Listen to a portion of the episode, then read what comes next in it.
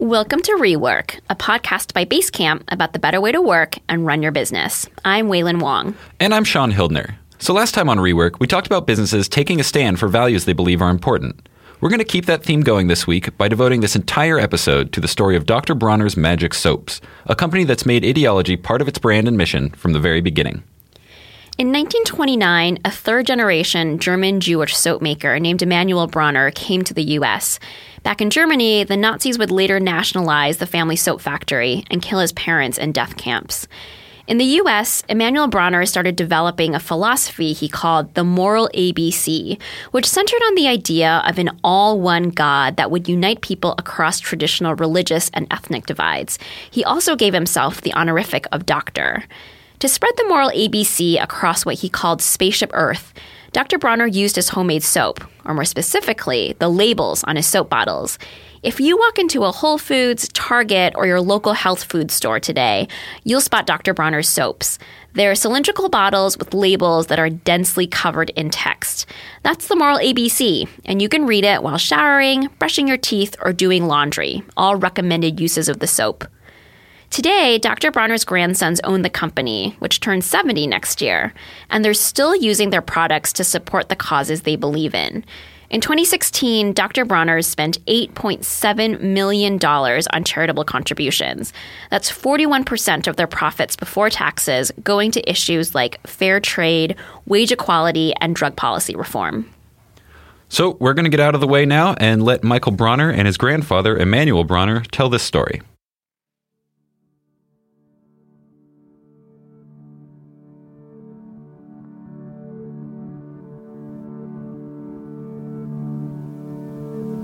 Five, 6 billion people on this spaceship cannot evolve without the Moral ABC, cannot survive free.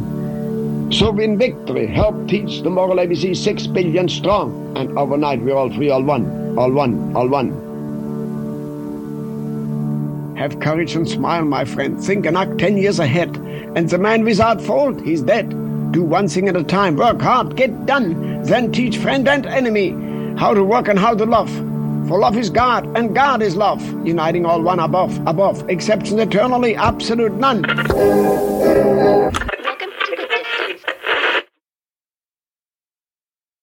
Back in the day, the label was black and gold and didn't mention anything about the Moral ABC. It was when my grandfather was, giving lectures about uniting Spaceship Earth and handing out free samples of his soap, and word got out that it was pretty darn good soap, and people started coming, taking soap, and leaving and not listening to him. That's when he started putting his philosophy on the bottles.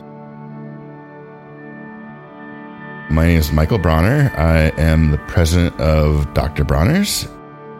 And I'm Soap Michael Bronner. When I was in Germany, I was fortunate to be the son of a very hardworking man. And a very successful man. He, with his two brothers, built a soap factory 2 blocks long.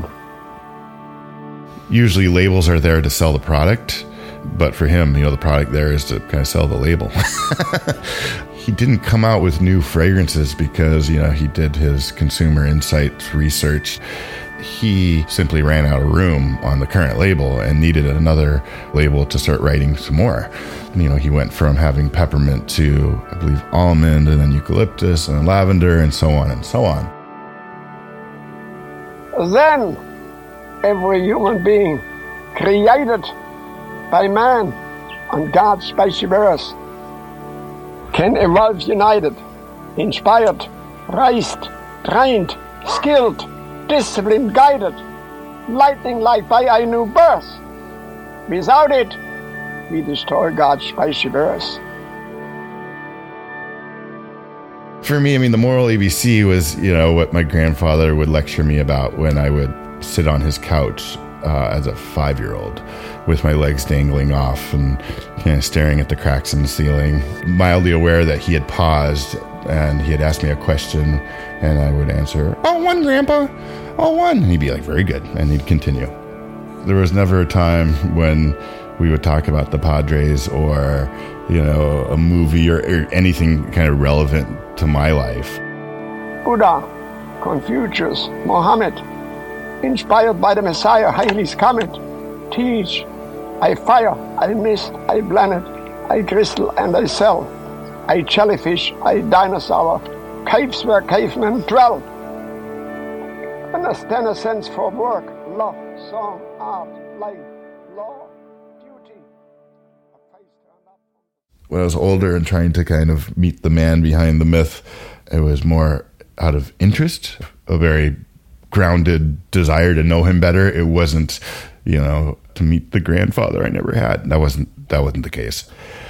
But it's interesting. I see like how like my father-in-law is with my son, pulling him in a boat on an inner tube, you know, in Canada.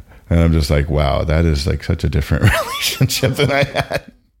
You know, it really wasn't until, and I say this not cheekily, but I really had to kind of understand Shakespeare before I understood the Moral ABC. It's a dense text and you kind of have to penetrate it. And I always understood the gist of it, but it wasn't until I was in high school I really started to appreciate it and the vision that my grandfather had. It is constructive evolution, guided by one all-embracing, ever-loving, ever-recreating God that guides all mankind up from dust in his eternal kingdom, in all one God faith. For we're all one or none, all one, all one.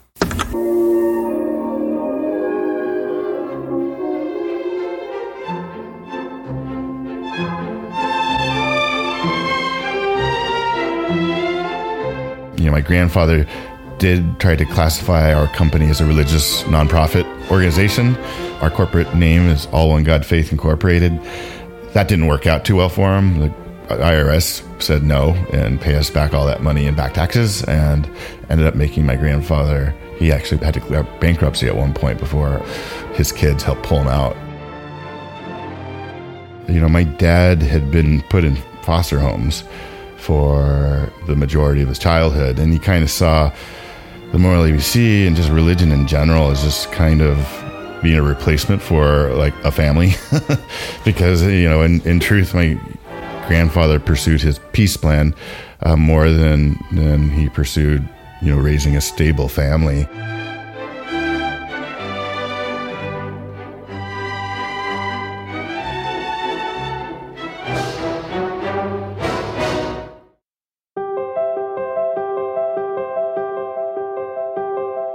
My dad was definitely the scientist. He was probably more of the entrepreneur, the one who was all about like business logic, science and reason.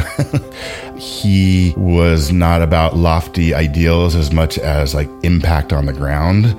For him, you know, it was essential to raise a really strong family, you know, really caring and attentive parents, you know, along with my mom. When my grandfather passed, he didn't account for succession really at all. You know, miracle is a big word, but it was a long shot that we actually were able to keep this company going in the family. And we were a $3 million in revenue company with about $2.5 million in debt. You know, we were able to make this company what it is today and not have any outside shareholders and can be completely self-funded. I mean, obviously we work with banks, but you know, we are our only shareholders. And as a corporation, as an S corporation, your only mandate is to maximize the profits of your shareholders. There is no wiggle room for anything else. And so we were okay because we owned all the shares. When we were donating over a third of profits to charity, nobody was arguing. If we had anybody on the outside, they could have said to us, hey, wait a second, don't donate that money away. That's my money, you know, and they could have successfully sued us. By codifying all these principles, not only into the DNA of our company, but also enshrining that in law by becoming a benefit corporation, our corporate governance mandates that profits for the company have to be used for social and environmental endeavors, not just to maximize profits for the shareholders.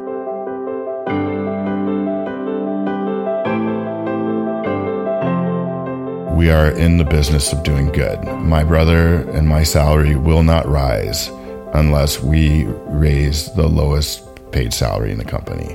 When we do expand into a new market, when we went into Costco, into Target, selling on Amazon, when we open up different markets around the world, we are doing so we can maximize profits in order to give those profits away, in an impactful way, not mindlessly.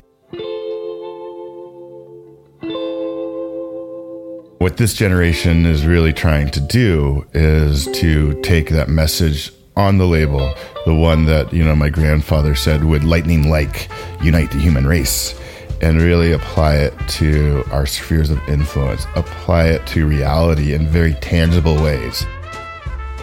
On three different occasions for three different state initiatives to label GMOs, genetically modified organisms, we actually changed our entire label. We changed it so that it would just talk about GMOs and why the need to label them. We just slotted them in the stores. It wasn't a new product or special or anything. We just sent that out there. And for the most part, the industry really liked it, right? We're in the natural products industry. But we ended up doing it again for raising the minimum wage. And that one, even in the natural products world, is a very divisive issue. There's a lot of stores, I'm sure, that don't agree in raising their employee salaries to, $15 an hour by 2023. But when it comes to these big issues, we will use our leverage to kind of play a game of chicken. Be like, okay, we're gonna put this label on and you can either buy it or not stock your shelves. They usually buy it.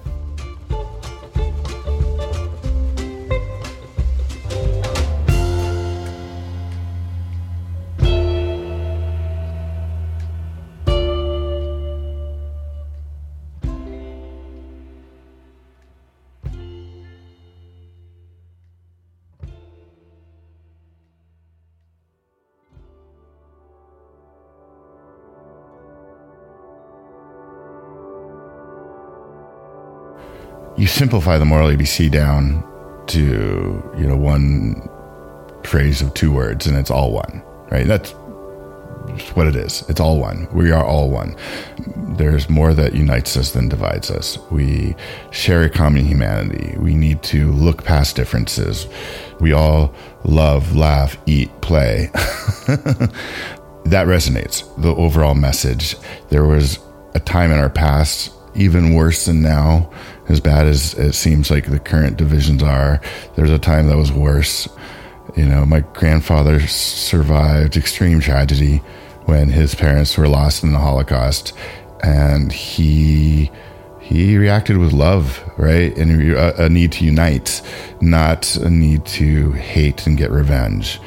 And, you just have to keep your eye on that, because that is, as cliche as it is about love, it's about acceptance, and it's about finding common ground, trying to keep from fear, trying to keep your head above others. He loved Kipling's Ziff, and if you keep your head when those around you are losing theirs. People around you are losing theirs and blaming it on you. If you can trust yourself when all men doubt you, and yet make allowance for the doubting too. If you can wait and not be tired by waiting or being lied about, don't deal in lies or being hated. Don't give way to hating, and yet don't look too good. Kipling, I know, had his issues, but Kipling's stuff's pretty amazing. That definitely inspires me. It's more resonant than ever, and I think that for a lot of people, the political class has kind of failed them. We hope to inspire, and we know that there are other businesses out there that are kind of holding the mantle of trying to do positive good in this world where, our official policies are not. If you can dream and not make dreams your master, if you can think and not make thoughts your aim, if you can lead with triumph or disasters, and treat those two impostors just the same. If you can bear to hear the full truth that you have spoken, twisted by crooks to make a trap for fools, or watch to see the things you've given your life to broken, and stoop to build them up again with worn-out tools,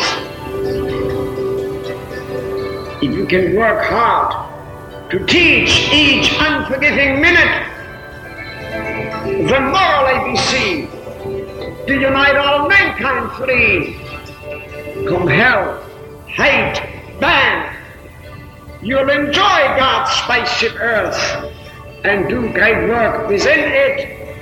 You are the captain of thy ship, the master of thy soul.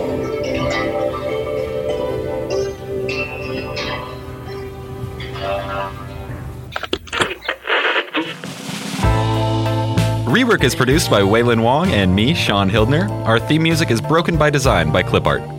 The recordings of Emanuel Bronner that we used in this episode came from an album called Sisters and Brothers that the company released earlier this year. It's available online, and I'll link to it in the show notes. I'll also link to a great documentary that was super helpful in my research for this episode.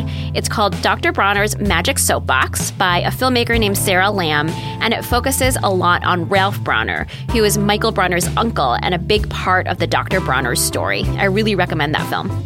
You can find us online at rework.fm or on Twitter at Rework Podcast. Thanks for listening, and see you in 2 weeks.